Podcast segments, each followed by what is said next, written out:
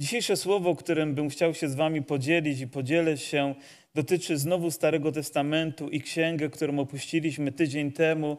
Wizja była nieco inna, ale również głęboka, i ta jest e, również głęboka i ważna, i nawet taka bym powiedział dość mocna, gdy chodzi o przesłanie. 37 rozdział księgi Ezechiela.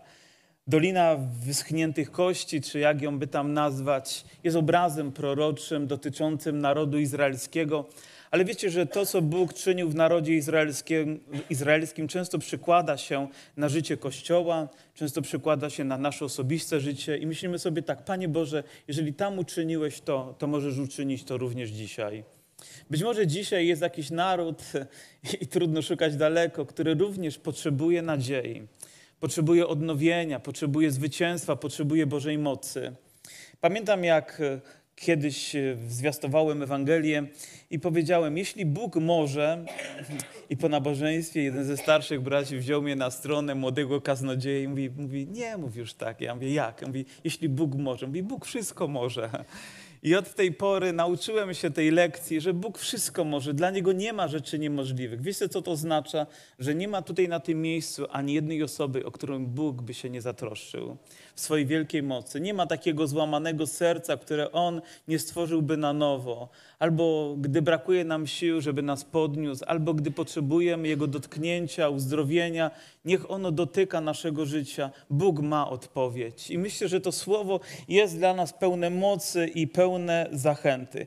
Księga Ezechiela pochodzi od nazwy autora tego ziemskiego Ezechiela, którego imię oznacza Bóg umacnia. I to ciekawe, że ma takie piękne imię, Bóg umacnia, ale urodził się w bardzo trudnych czasach. 600 lat mniej więcej przed Chrystusem wraz z wieloma innymi młodymi ludźmi został porwany do dalekiego kraju przez króla, który był niezbyt dobry, a nawet okrutny był dla narodu izraelskiego, zniewolił go i tam przebywając Pan Bóg do niego przemawiał.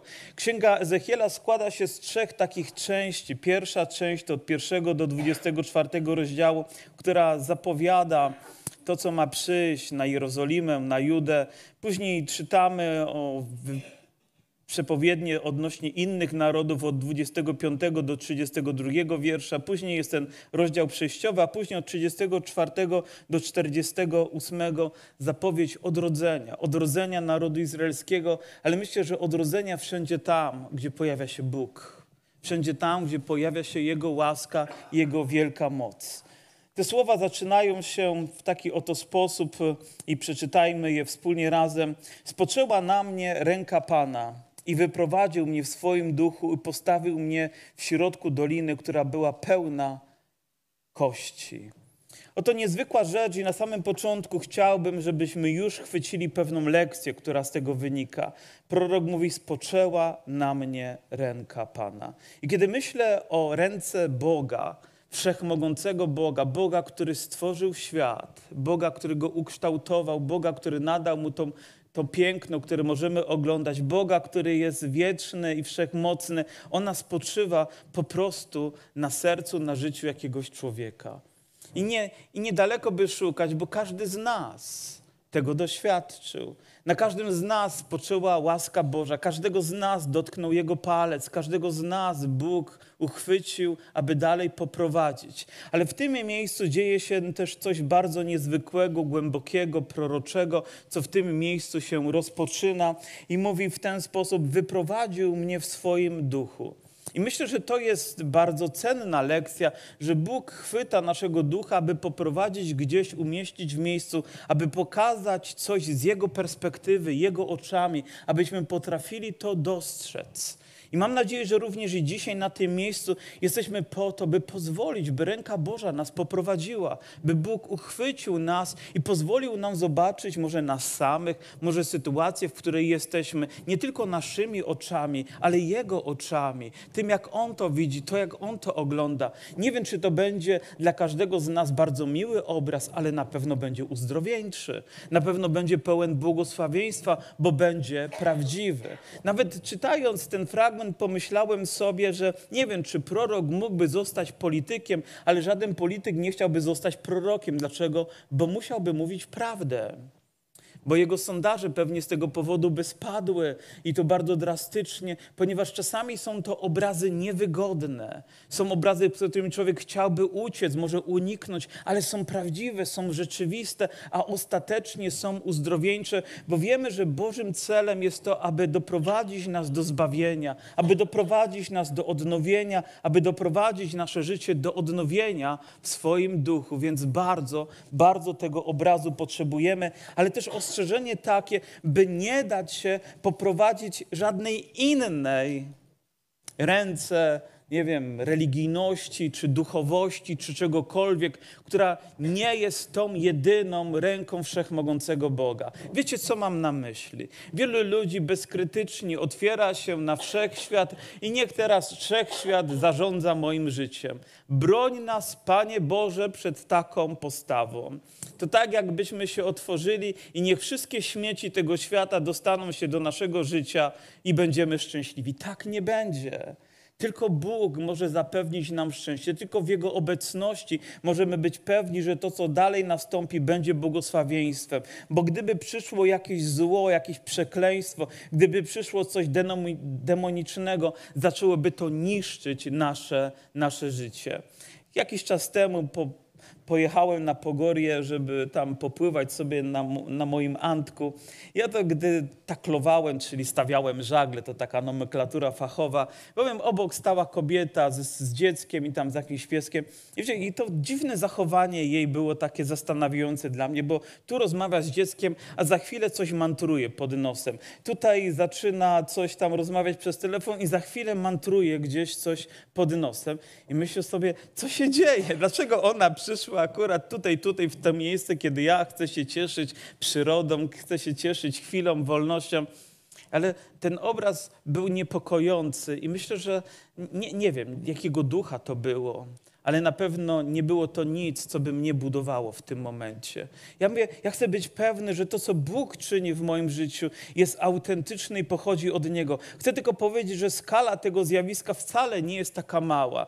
Słyszałem o wielkich politykach, którzy poddawali się pewnym duchowym transom po to, żeby mieć później wpływ na cały świat. Otwierali się na coś, a później to owocowało jakimś przekleństwem, które zostało rzucane na całe narody. Moja siostro, mój bracie, my jesteśmy Bożym ludem i tylko na Boga możemy się otworzyć bezkrytycznie. Tylko w Jego obecności możemy być bezpiecznie. Tylko Jego duch ma prawo do naszego serca, aby nas poprowadzić. I niech dzisiaj to zgromadzenie będzie pod Jego kierownictwem i niech Duch Święty nas prowadzi. Niech On objawia nam swoją prawdę. Niech On objawia nam to, co pochodzi od Niego. Żyjemy w świecie, gdzie te rzeczy mieszają się. Czasami nawet one różnymi znakami są wyrażone, że część biała, część czarna, tak to w życiu wygląda. Gdzieś po środku jakaś kreska z kropkami. Powiemy nie, moje życie nie jest takim podziałem. Moje serce, mój duch, moja dusza i chcę, by moje ciało całkowicie należało do mojego Pana Jezusa Chrystusa. Tylko On ma do Niego prawo, do każdej mojej myśli, każdego zakamarka mojego serca, bo wiem, że wszystko inne będzie przekleństwem. Myślę, że prorok nauczył się rozpoznawać ten Boży głos, to Boże prowadzenie, to natchnienie. Nie wiemy, czy akurat wtedy się modlił i przyszło zachwycenie, tak jak na Piotra, ale w jakimś momencie jego życia spoczęła ręka Boga. I on nie uciekał przed tym, ale on powiedział: Dobrze, to Panie, prowadź mnie dalej. I rzeczywiście kazał mi przejść do, bo postawił go w dolinie, która była pełna kości. I to również jeszcze może jedno tylko takie, takie zobrazowanie tego, że tam, gdzie powinno być życie, była dolina pełna wyschniętych kości. Niedawno byłem w Wiśle. To jest miasto w dolinie pełne życia. Byłem kiedyś w Zakopanem, wy również. To jest miasto położone w dolinie, które jest pełne życia. Byliście w Krynicy Górskiej, być może niektórzy z was. Jest to miejsce w dolinie i, i wiele innych takich znaleźlibyśmy, które są pełne życia, ale tam, gdzie powinno być życie, jest cmentarz jest śmierć. To jest bardzo zastanawiające, że może być taki duchowy obraz. Dlaczego? Dlaczego jakiś kościół nie żyje pełnią życia, a, dos, a, a, tylko ma jakieś ciągłe problemy i trudności? A więc musimy ten obraz umieć też odnieść i zrozumieć. I kazał mi przejść dookoła nich, a oto było ich bardzo dużo w tej dolinie i były zupełnie wyschłe. Musimy również wiedzieć, że w tamtej kulturze i w tamtych czasach, e, powiem, takie cmentarzysko, zbiorowe cmentarzysko oznaczało, że tam rozegrała się jakaś tragedia, może jakaś bitwa, jakaś wojna i poległy tam osoby, które nie zostały godnie pochowane. A to również było ujmą dla ludzi, ponieważ dla nich pochowanie bliskich osób miało ogromne znaczenie, a tu po prostu porozrzucane gdzieś wyschnięte kości. A więc nie tylko tragedia, ale jeszcze przekleństwo, które się z tym wiąże. I oto Bóg ukazuje ten obraz prorokowi, aby mógł na niego spojrzeć. Wiecie, po takim obrazie to można mieć naprawdę dopiero koszmary, nie? Ten sam obraz jest koszmarem, ale może uczynić takim nasze wnętrze, jeżeli nie jest chronione łaską i mocą Boga. Patrząc na ten świat i na tragedie, które się dzieją, jeżeli nie strzeże nas Boża łaska, to jesteśmy biednymi ludźmi. Naprawdę ciemność zaczyna się wkradać, złe myśli zaczynają się wkradać, złe emocje zaczynają targać naszym życiem. Potrzebujemy ochrony Jezusa Chrystusa, potrzebujemy ochrony Jego krwi, potrzebujemy, by Jego miłość i Jego łaska nas strzegły. Aleluja. Każdy z nas w tym czasie tego bardzo potrzebuje. I rzekł do mnie, synu człowieczy, czy ożyją te kości? Pytanie. Tylko, wiecie, zazwyczaj jest tak, że to człowiek stawia pytania Bogu, a w tym przypadku to Bóg stawia pytanie człowiekowi. To nie jest jedyne miejsce, gdzie Bóg stawia pytanie człowiekowi, bo moglibyśmy przenieść się do Nowego Testamentu i Pan Jezus pyta Marię, czy wierzysz w to, gdy mówi o zmartwychwstaniu Łazarza? Czy wierzysz w to? Pyta się pewnego człowieka, który był ślepy, czy chcesz widzieć? No wiecie, wydaje się retoryczne pytanie. Ktoś jest chory od 38 lat, ja mówi, mówi czy, chcesz, czy chcesz być zdrowy? A w zasadzie tym pierwszy to mówi, co chcesz, abym ci uczynił, a ten czy chcesz być zdrowy? No przecież to wydaje się takie naturalne, że gdybym poszedł do szpitala, a ktoś tam był obłożnie chory i podszedł do jego łóżka i spytał go, czy chcesz być zdrowy, to jak myślicie, gdyby tylko miał siły, żeby mi odpowiedzieć, nawet powiekami by mi zamrugał, prosząc o to, by tak się stało. A więc jeżeli ktoś zadaje nam pytanie, kto zna odpowiedź, to ma w tym swój cel. I my musimy uważać teraz na odpowiedź, którą udzielamy, bo Bóg zna odpowiedź, ale pyta nas, czy to jest jakieś badanie naszego serca, naszej postawy, to w jaki sposób my odpowiemy i wyrazimy to. Bóg pyta mnie, no dobrze, dzisiaj spytał, co chcesz, abym ci uczynił? Powiem, albo, albo czego w ogóle chcesz w swoim życiu. I chyba powinienem mieć tutaj dobre odpowiedzi. Odpowiedziałem, Wszechmocny Panie, Wszechmocny Panie. To jest bardzo ważne słowo, bo Bóg jest wszechmocny. I gdy widzimy dolinę wyschniętych kości i widzimy to cmentarzysko i tą tragedię, która tam się rozegrała, to tylko wszechmogący Bóg może coś w tej sprawie zrobić. I być może jest jakaś sytuacja w Twoim życiu. Ja nie znam każdego z Was tak dobrze, ani tak głęboko. Nawet tych, których znam, mogą tak głęboko ukrywać jakieś sfery swojego życia, że ja mogę tam nie sięgnąć, ale Bóg wie, jaka rozgrywa się tam sytuacja, albo jakie są potrzeby. I wiedz, że tylko wszechmocny Bóg jest odpowiedzią. Tylko On. I mówi: Ty wiesz, Panie.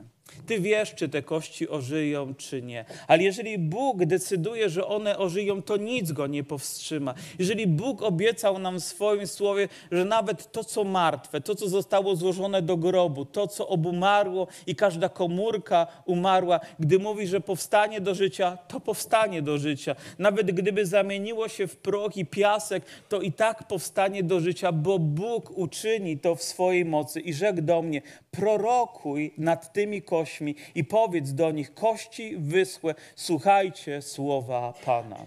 I być może jednym z najważniejszych stwierdzeń, które pada dzisiaj tutaj podczas tego nabożeństwa i również dla nas osobiście, to to, abyśmy słuchali słowa Pana.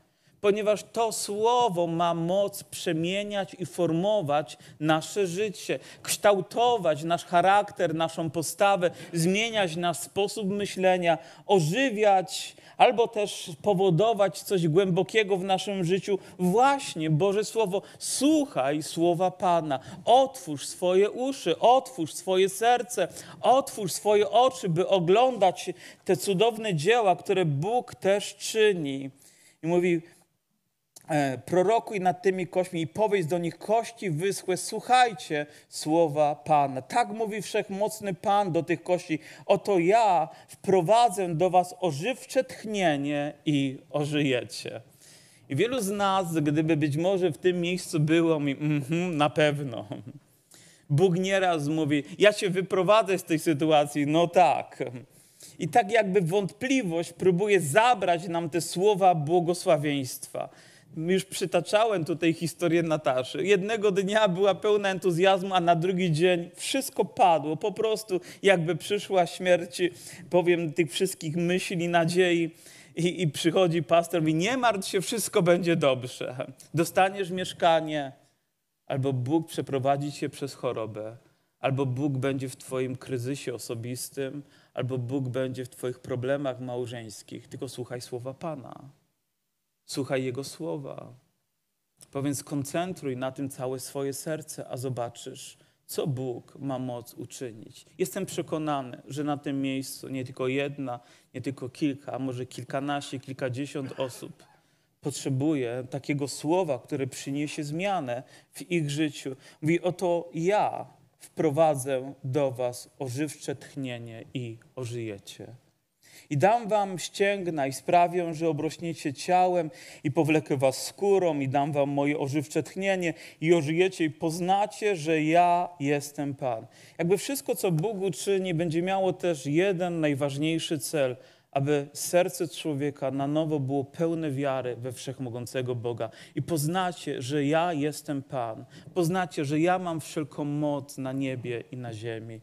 Więc nie poddawajcie się a więc dalej to słowo prowadzi go, bo widzicie, w tym momencie Bóg mówi mu, co on uczyni, gdy jego słowo będzie wypowiadane, a teraz y, zachęca go, by on stanął w tym miejscu. I wiecie, ta część wydaje się być łatwiejsza, jakby po stronie Boga. Teraz prorok ma stanąć w tym miejscu i zacząć wypowiadać te słowa zgodnie z tym, do czego zachęca go Pan. I mówi: Prorokowałem jak więc mi nakazano? Usprawiedliwia się. No, on by sam tego nie zrobił, ale Pan Bóg mi kazał, więc chcę to zrobić. Słyszałem historię i z pewnością wam już opowiadałem i, i, słyszałem ją na żywo, więc byłem zainspirowany, jak pewien człowiek z powodu operacji został sparaliżowany, błąd lekarski, leżał na łóżku, wierzący człowiek, pastor i życie z niego uchodziło, aż wchodzi w tym momencie, kiedy on rzeczywiście czuje, że duch opuszcza jego ciało, wchodzi inny pastor, jego przyjaciel, kładzie rękę na jego nogi i mówi, duchu nakazuje ci, żebyś wrócił do tego ciała. Wiecie, jakiś czas wcześniej, gdzieś będąc w swoim gabinecie, modląc się, Bóg natchnął go myślą, żeby przeleciał gdzieś kilkaset kilometrów czy kilka tysięcy kilometrów do niego, wszedł do tego szpitala i w tym czasie, żeby o niego się pomodlił to posłuszeństwo sprawiło, że rzeczywiście duch wrócił. Ten człowiek powstał do życia i powrócił do służby. Jakże wy, jak wyraźnie musimy być posłuszni Bożemu głosowi i dać posłuszeństwo, nawet jeżeli nasze myśli mówią, a nie mogę się pomodlić na odległość, nie mogę to zrobić gdzieś tam po prostu w zakamarku mojego, mojego życia. Dlatego czasami muszę wyjść na środek, żeby ktoś się o mnie pomodlił, czy muszę pokonać tę przestrzeń, żeby coś znaczącego stało się. Czy warto było podejść do Jezusa, aby On dotknął naszego życia? Czy kobieta, która została uzdrowiona z krwotoku, nie musiała przecisnąć się między tymi wszystkimi ludźmi, którzy byli dla niej ograniczeniem, aby dotknąć się szat Jezusa? Bo tak postępuje człowiek, który ma wiarę w swoim sercu, ma odwagę również wypowiadania słów wiary, nawet nad tym, co wydaje się nierozwiązalne, nad tym, co trudne. Może w Twoim domu są sytuacje, gdzie rodzina, dzieci, mąż, żona robią coś, co nie jest dobre, ale możesz jako człowiek wierzący stanąć i wypowiadać słowa wiary. Powiedzieć, Boże, nie ma zgody na, na to, co się dzieje. Ja jestem Twoim dzieckiem i chcę, żeby tutaj dokonywała się zmiana. Panie, chcę, żeby Bóg zmieniał kościół, w którym jestem, moją rodzinę, żeby zmieniał moje życie, mój zakład pracy, a nawet wszystko, co jest wokoło mnie. Chcę, żeby było pod wpływem Twojego słowa. Aleluja! Może gdy twój mąż śpi, to prorokuj nad nim. Albo gdy twoja żona śpi, zróbcie to delikatnie, bo może się źle skończyć, ale prorokujcie nad na sobą, znaczy wypowiadając słowa modlitwy o Bożych obietnic. A może nad dziećmi, które jeszcze są w kołysce. Panie, niech wyrośnie na Bożego męża. Niech będzie używany dla Ciebie. Niech będzie pełen Twojego ducha, pełen Twojej chwały. Czy myślicie, że takie słowa mają znaczenie? Bo ja wierzę, że mają mają, bo wierzę, że są zgodne z zamysłem Boga, tego, czego Bóg pragnie dla człowieka. Mówi, tak, mówi Wszechmocny Pan, tak, ja sprawię, że przyjdzie ożywcze tchnienie. A później prorokowałem, więc jak mi nakazano, gdy prorokowałem, rozległ się głos i oto powstał szum. To słowo szum znamy już w Biblii. Oto pewnego dnia grupa ludzi wierzących zebrała się razem. O, to było, jak Pan Jezus został już zabrany na obłokach do nieba i, i oni zebrali się, czekając, aż wypełnią się słowa obietnicy. I co powstał? Szum. Powstał szum. Więc myślę, że nie powinniśmy się bać na nabożeństwie szumu. Powinniśmy nawet oczekiwać, że przyjdzie ten powiew, przyjdzie ten szelec, przyjdzie to uwielbienie, przyjdzie ta chwała Boża, że tak naprawdę zaszumi nam nieźle w sercach. Oby w głowie się rozjaśniło przy tej okazji, oby to porwało nasze życie ale potrzebujemy usłyszeć Boży szum, usłyszeć Jego kroki, Jego powiew, Jego działanie. I zbliżyły się kości jedna kość do drugiej. I spojrzałem, a to pojawiły się na nich ścięgna i porosło ciało i skóra powlokła je po wierzchu, ale żywczego tchnienia w nich nie było. Oto jest świadkiem, kiedy on prorokuje i nagle, być może szumem też było to, że te kości zaczęły się ruszać i zaczęły powstawać. Dzisiaj to tylko można byłoby techniką komputerową zrobić, a on to miał na żywo. A on to oglądał, jak te kości zaczynają się zbliżać jedna do drugiej i zaczynają porastać tak jak trzeba, ścięgnami, mięśniami, skórą, tym wszystkim, co jest. Ale forma była, ale życia nie było. Zauważacie? Powiem, wszystko wyglądało już bardzo dobrze, tylko z wierzchu, ale brakowało czegoś więcej. I rzekł do mnie, prorokuj do ożywczego tchnienia. Więc drugie słowo skierowane do niego. Najpierw jakby uformowane jest ciało, ale nie ma w nim życia. Pan Bóg stworzył Adama z gliny, ale nie było w nim Miał kształt, miał urodę, tak myślę, ale nie było w nim życia jeszcze i potrzebował ożywczego tchnienia, potrzebował Bożego tchnienia, by powstało życie. Czy to, że człowiek ma ciało, to, że człowiek oddycha, to, że człowiek, powiem, wykonuje pewne czynności, czy w kontekście biblijnym oznacza to, że on żyje? To, że Kościół ma pewien kształt, to, że Kościół ma pewną formę, to, że Kościół ma pewną strukturę, to, że ma pewien porządek, pewną liturgię, czy to oznacza, że żyje? Może nawet to, że gdy przyjdziemy i gdzieś zgromadzimy się, ale czy to oznacza, że jest tam życie? Życie przynosi Bóg. Życie tylko On może tchnąć w każdego z nas. Uczniowie tego również potrzebowali nie tylko w tym dniu, ale wcześniej, gdy spotkali się z Panem Jezusem, zaraz po Jego zmartwychwstaniu, On tchnął w nich swego ducha. Wiedział, czego potrzebują, żeby dotrwać do kolejnego wydarzenia, żeby przejść przez kolejny dzień. Bóg wie, jak bardzo, jak bardzo, jak bardzo tego potrzebujemy, tego ożywczego tchnienia. Nie tylko formy, nie tylko kształtu. Nie potrzebuje potrzebujesz tylko być uzdrowionym fizycznie, ale potrzebujesz, żeby Twoje serce zostało wypełnione Bożą obecnością. Nie tylko potrzebujesz tego, żeby przestać pić i palić i może zacząć się przyzwoicie zachować, może zmieni się etyka i kultura Twojego życia, ale Bogu chodzi o coś znacznie, znacznie więcej.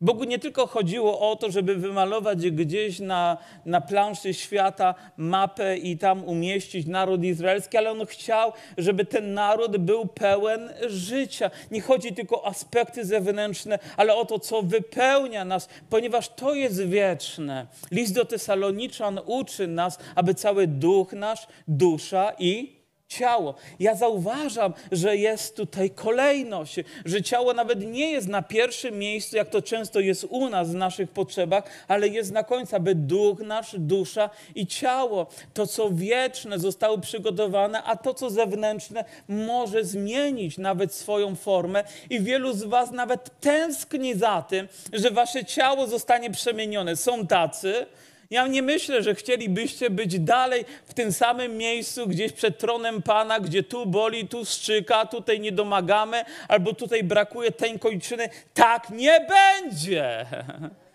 Mogę Wam zagwarantować to na podstawie Bożego Słowa, bo Bóg to wszystko zmieni, ale to, co jest wieczne, to, co jest w nas, jest tak cenne, tak, tak potrzebne.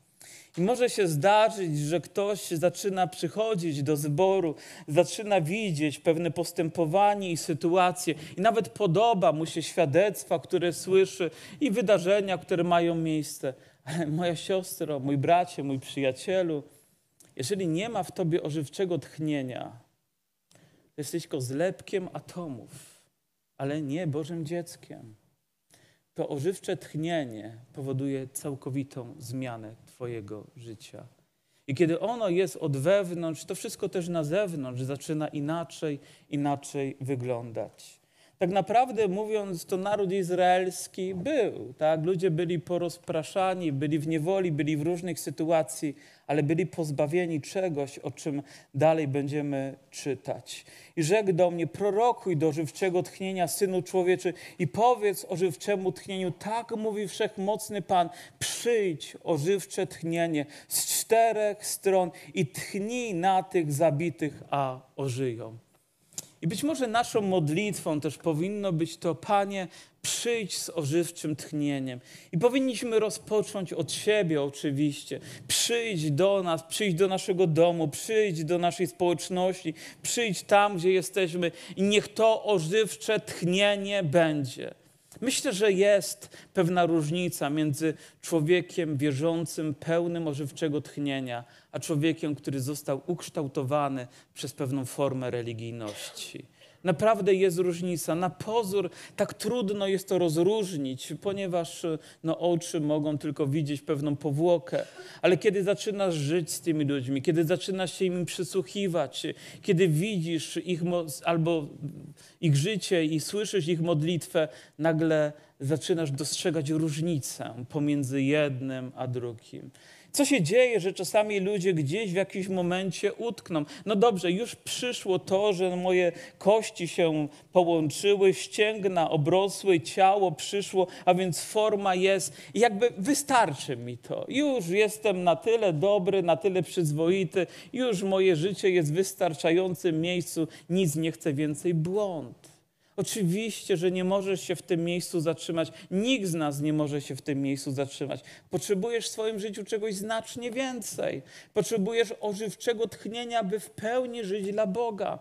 Bo gdy przyjdą doświadczenia za chwilę, obyś znowu nie zamienił się, jak było wcześniej, w dolinę wyschniętych kości ale żeby w Tobie była pełnia Bożego życia, która będzie Cię prowadzić dalej i dalej. Gdy przyjdą trudności, nie przewrócisz się o pierwszą sytuację, ale będziesz prowadzony łaską Boga. Gdy przyjdzie kolejna sytuacja, nie będziesz pozbawiony nadziei, ale będziesz dalej ufał Bogu. I tak rozróżniamy ludzi wierzących, i tak rozróżniamy też ludzi, którzy opierają się tylko o ciało.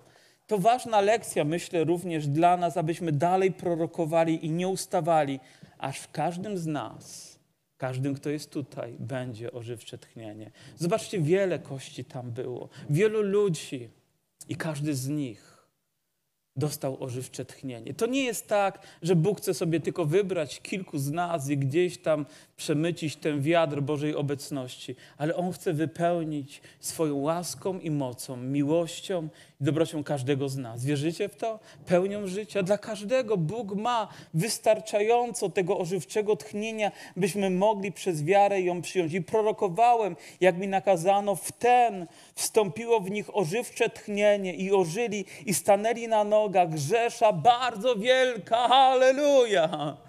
Czy nie chcielibyście oglądać rzeszy zbawionych ludzi, pełnych życia i chwały, pełnych uwielbienia dla Boga z rękami w górze? Niech to będą setki, niech to będą tysiące, niech to będą dziesiątki tysięcy ludzi, którzy wielbią Boga. Czy ten obraz was nie zachwyca? No ale dzisiaj patrzysz, mówisz, o tylu ludzi, o jak oni żyją, jak oni wyglądają, o ile razy zapędziliśmy się zbyt daleko, powiedzieliśmy, ale z niego to już nic nie będzie. I pomyślcie, gdyby ktoś z Was spotkał wierzących ludzi, kogoś z Was, gdy byliście przy śmietniku, gdy byliście pijani, gdy okradaliście, gdy robiliście te wszystkie złe rzeczy, ktoś popatrzył na Was i powiedział: Nie, te kości nie ożyją, nie ma szans na to. Po prostu to jest tragedia patrzeć na to, co, co widzę. Ale Bóg mówi: Ale ja mam plan, prorokuj, módl się, wołaj do Boga. I dlatego tak wiele świadectw jest, że gdzieś ktoś kogoś ramieniem miłości przygarnia do niemal swojego serca, modli się o niego i przychodzi Boże życie, przychodzi odnowienie, przychodzi uzdrowienie i ducha, i duszy, i ciała, i wszystkiego, co trzeba. I ten człowiek wychodzi, zaczyna prowadzić naprawdę, naprawdę nowe życie. My byliśmy jak dolina wyschniętych kości. Każdy z nas mógłby się odnieść do tego obrazu osobiście, ale Pan przyszedł. Jego słowo było zwiastowane, zaczęło się coś dziać, zaczął powstać szum, a później przyszło ożywcze tchnienie, które wypełniło nasze serca. I rzekł do mnie, synu człowieczy, te kości to cały dom izraelski. Oto mówią oni, uschły nasze kości, rozwiała się nasza nadzieja, zginęliśmy. Przeprowadzono kiedyś pewne badania w szpitalu onkologicznym. Wiecie, to straszne miejsce. Przeprowadzono badania pod kątem przyszłości. Rozmawiano z ludźmi, jakie mają plany na przyszłość, ze wszystkimi pacjentami. I podzieleni byli na dwie zasadnicze grupy. Jedna grupa miała jakieś plany związane z przyszłością, a inna grupa nie miała żadnych planów. Nie wybiegała nawet swoimi myślami poza przestrzeń tej sali, gdzie byli złożeni, może nawet i ponad przestrzeń tego łóżka, na którym byli złożeni. Po prostu tam byli i tam koniec. I wiecie, odkryto po jakimś czasie, bo te badania trwały, że ludzie, którzy mieli plany, wychodzili z tego szpitala, ale ludzie, którzy nie mieli, tam pozostawali. Wiecie, o czym mówię? Myślę, jak ważne jest mieć nadzieję, jak ważne jest, żeby Kościół miał nadzieję, żeby nie pozostawał w tym samym miejscu, żeby moje życie nie zostało gdzieś zakotwiczone czymś złym w tym miejscu, ale Bóg by prowadził mnie dalej, bo tak działa ożywcze tchnienie. Kiedyś e, słyszałem o pewnej, o pewnej takim, o pewnym takim miejscu, grocie, gdzie wypełniona ona jest trupimi czaszkami, gdzieś w Czechach. Nie wiem, czy ktoś z was był w tym miejscu, czy nie. Jest taka jaskinia pełna trupich czaszek. I tam jest taki napis, który brzmi mniej więcej w ten sposób. Kiedyś byliśmy tacy jak wy. Kiedyś wy będziecie tacy jak my.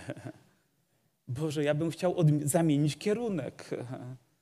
Tak, nie chciałbym, żeby tak to wyglądało. Bóg nie chce tego dla nikogo z nas. Nie chce, żebyśmy zamienili się, ale On chce, żebyśmy ożyli.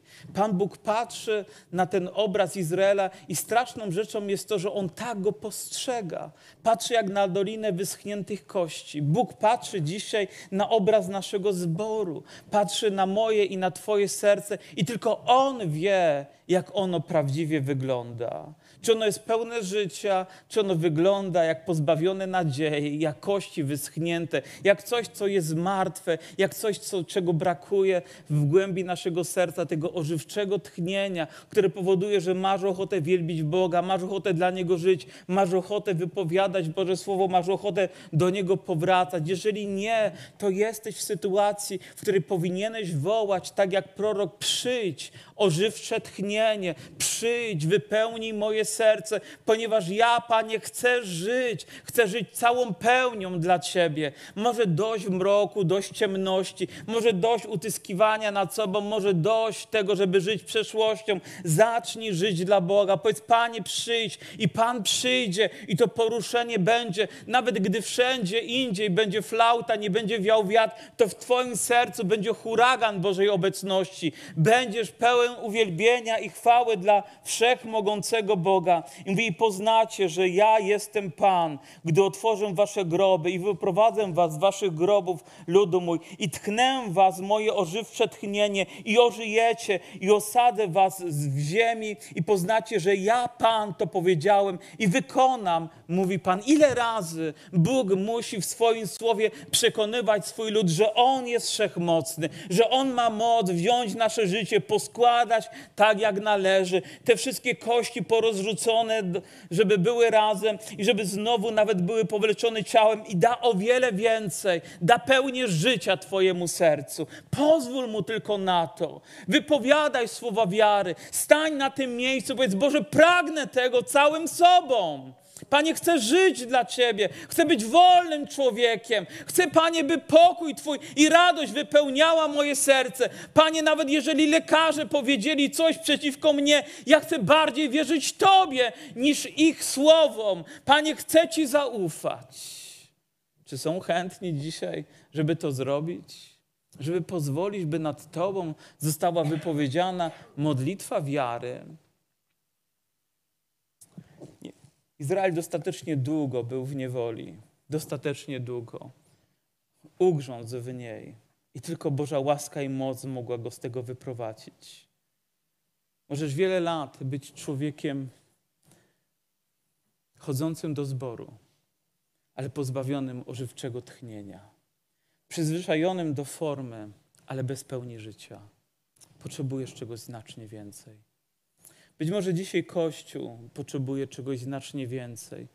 Potrzebuje tych słów, które staną się prawdą w Tobie, staną się mocą w Twoim życiu, staną się nadzieją dla Ciebie każdego dnia. Gdy umiera nadzieja, zaczynasz umierać we wszystkim. Bóg nie jest jakąś nadzieją, On jest żywą nadzieją.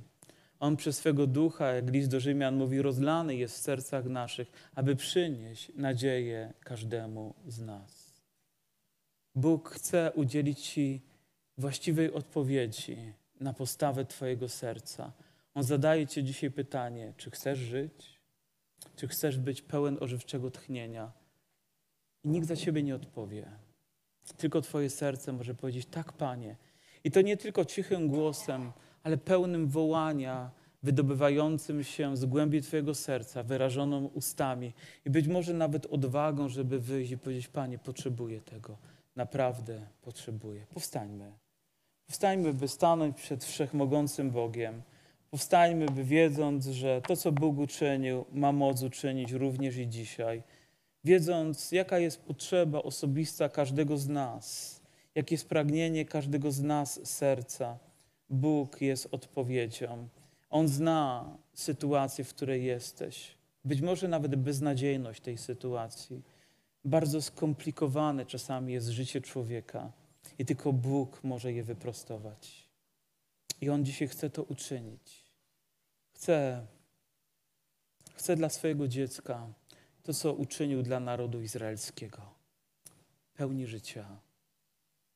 Pełni życia. Może powracać do czegoś, co próbujesz odrzucić, a to z wielką mocą znowu niszczy Twoje życie, przychodząc jeszcze z większą agresją, wkradając się w Twoje życie. Proszę, przyjdź do Pana dzisiaj. Proszę, pozwól Mu na Jego działanie.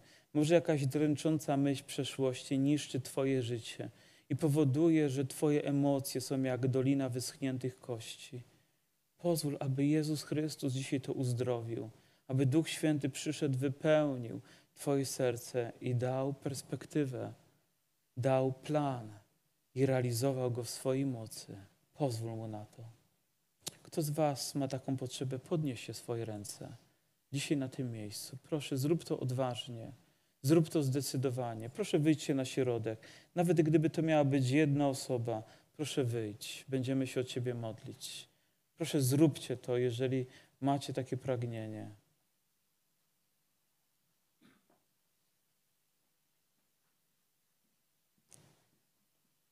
Proszę, wyjdźcie na środek. Będziemy się modlić o każdego z Was.